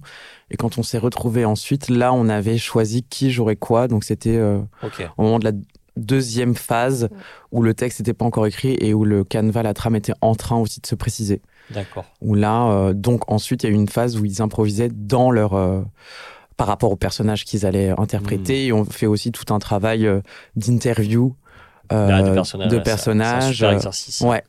Et donc pour développer, pour inventer aussi un monde, euh, un paysage, euh, un arrière-plan qui sera jamais dévoilé aux, aux spectatrices et aux spectateurs dans la fiction, mais qui pour les, les actrices et les acteurs leur permet de, de donner de la densité et de l'épaisseur à leur, à leur proposition.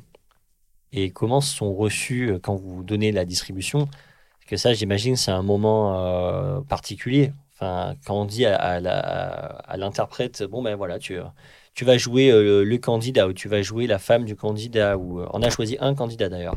Mm. Enfin, comment euh, Parce que j'imagine que ça, il peut y avoir aussi des déceptions, des attentes. Enfin, comment vous gérez ça avec euh, les, les, les acteurs et actrices, les actrices? Euh, Il y a parfois, alors je sais pas, oui, peut-être des, des- des petites déceptions parce, qu'il y a, parce que quand la distribution est faite, il n'y a pas le texte. Donc il y a la Ah. crainte euh, du tout simplement euh, de peut-être euh, ne pas être complètement satisfait par la trajectoire de son personnage. Donc nous aussi, on est à l'écoute des potentielles frustrations euh, des, des uns, des unes et des autres.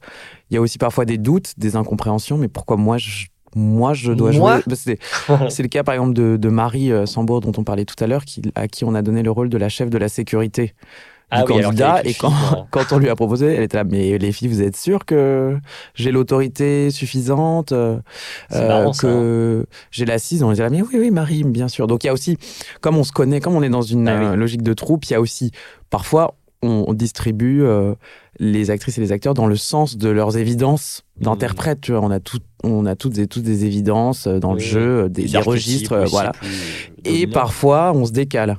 Donc on le fait pas pour tout le monde euh, en même temps, parce qu'il faut aussi euh, Une cohérence. une cohérence euh, et que c'est un, un savant. Enfin, c'est c'est ch- c'est- c'est alchimique, quoi. Donc, de, de, de trouver les, les bons rapports, les bonnes relations. Enfin, voilà, une la distribution, ça fait partie. C'est un premier geste de mise en scène, quoi. Parce que Ouais. c'est ensuite ce que les gens vont voir, ils vont s'attacher à les personnages et tout ça. Et euh, donc, oui, il y y, a pas. Mais bon, ça, c'est la vie de. C'est aussi la vie de, de la troupe.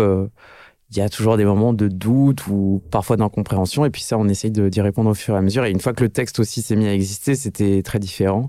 Et, euh, et in fine, tout le monde était quand même euh, content, contente de, de, de ce qu'il avait à défendre. Et puis comme on est aussi dans un groupe très euh, qui se connaît bien, qui a l'habitude de travailler ensemble, il y a aussi une forme de solidarité, de communauté où aussi sais pas comment dire, tu vois, les gens viennent pas défendre leur partition Ouais, ouais, parce ouais. que il- tout le monde a bien conscience de faire partie d'un ensemble et d'une histoire qui se raconte euh, mm. à neuf.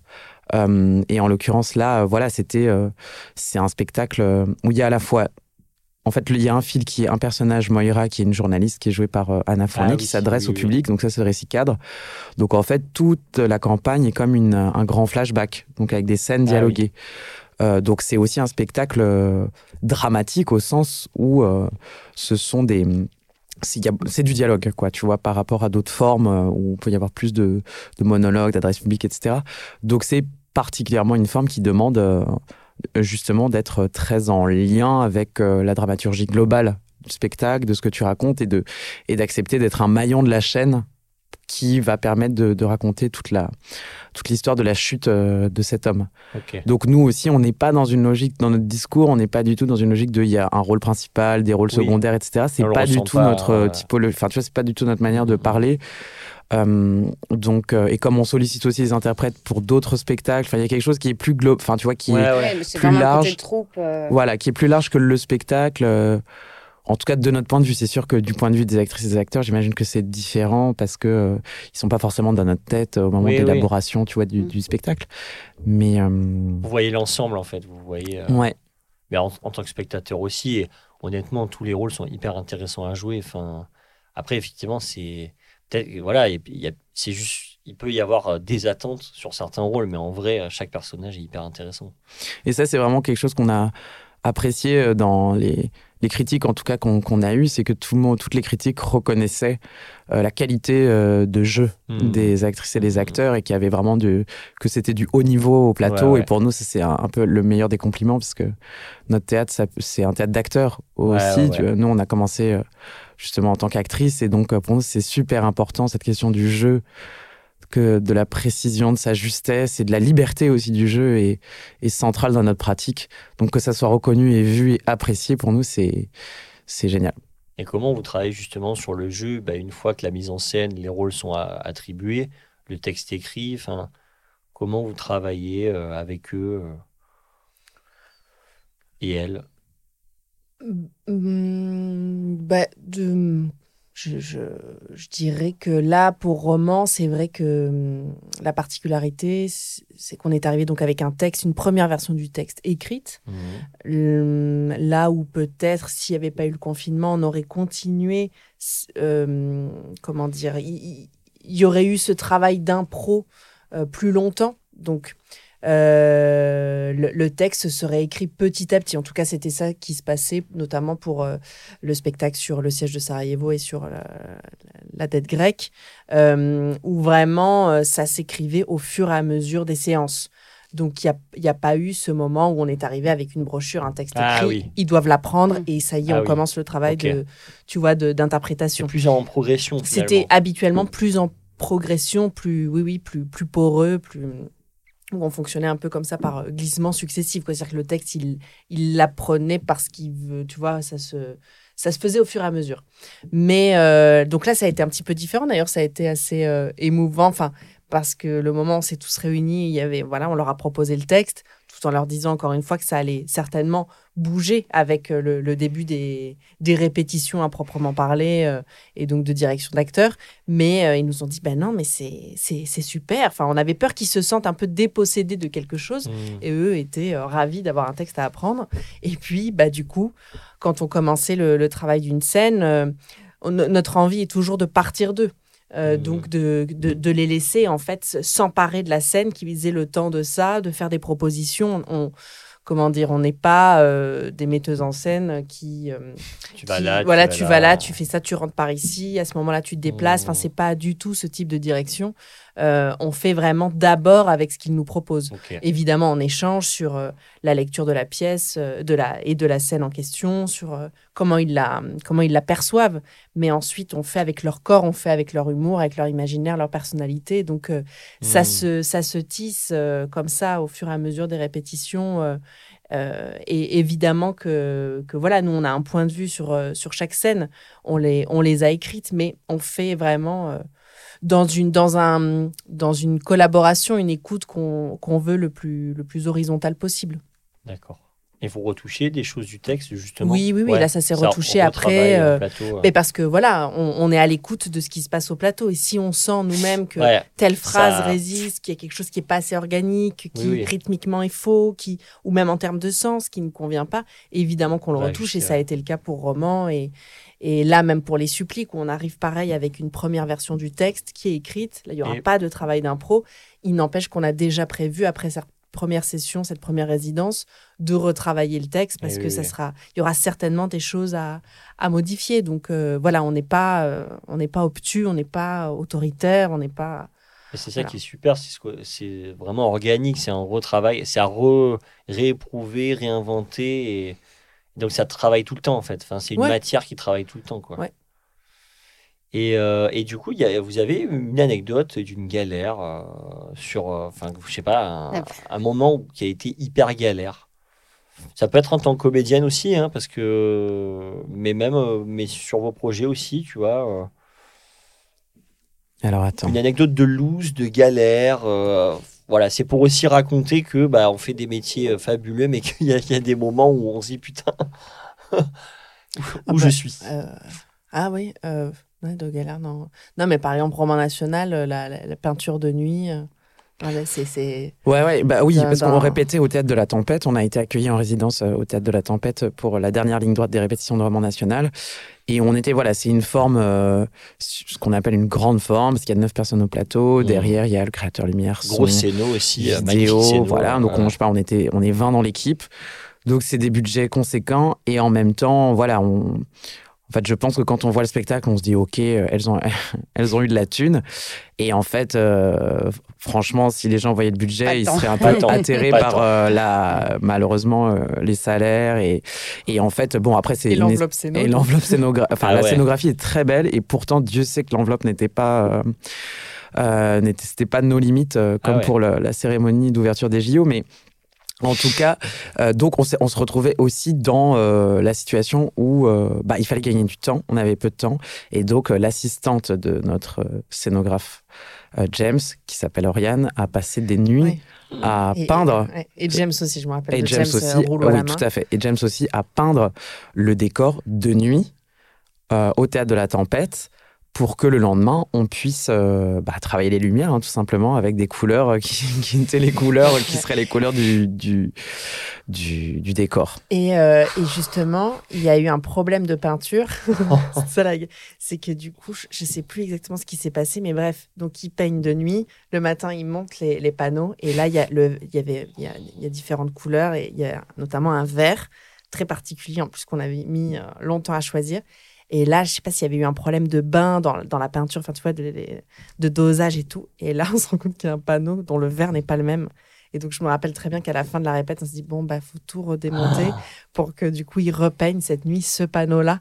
Et donc, on avait dû redémonter. Donc, tout le monde s'y était mis, euh, y compris le vidéaste. Donc, euh, vraiment, à décrocher ces immenses panneaux de bois et pour qu'à nouveau, on repeigne et en se disant, cette fois-ci, on espère que c'est le- que c'est la bonne couleur, la bonne teinte. Donc, voilà, ça, c'est un petit souvenir de galère, notamment pour, euh, pour James et Ouais. qui nous en parlaient encore récemment. Bon, Ouais. maintenant. Et qu'on en remercie d'avoir euh, donné ce temps. Donc vous galérez, mais aussi vous faites galérer les autres. Ouais, ouais. C'est la, vie de metteuse en scène. Et euh... Recommandation Ouais, une- Est-ce que vous auriez par hasard une recommandation euh, ancienne ou récente euh, d'un. Ça peut être tout ce que vous voulez. Un film, une pièce de théâtre, une musique.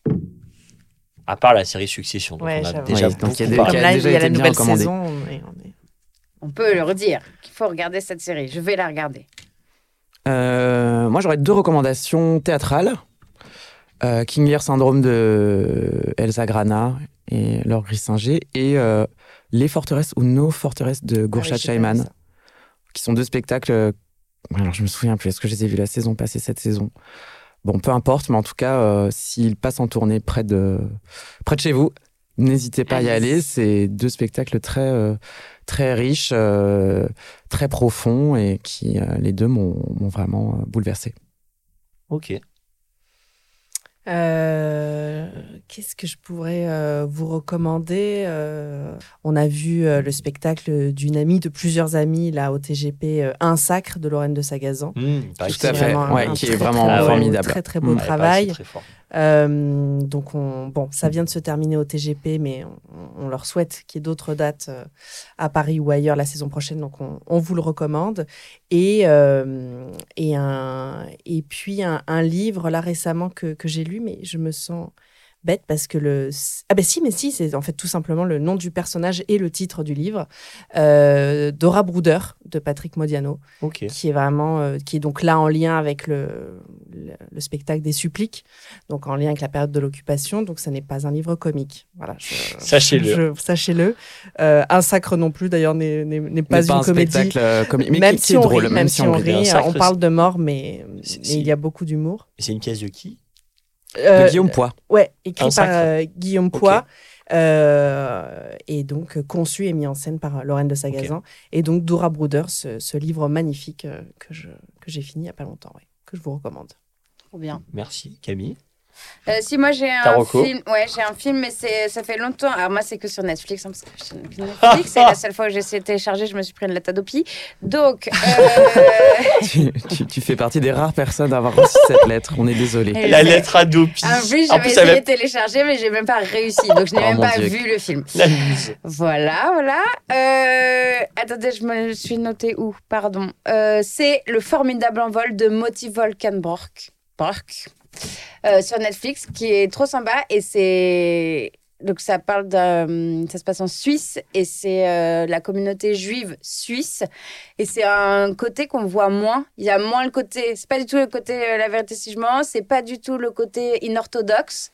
ok C'est euh, encore, voilà, et, et c'est trop chou, trop mignon. euh, J'ai passé un trop bon moment et il est sur Netflix depuis un moment, mais voilà, je l'ai vu Ah, il n'y a pas longtemps.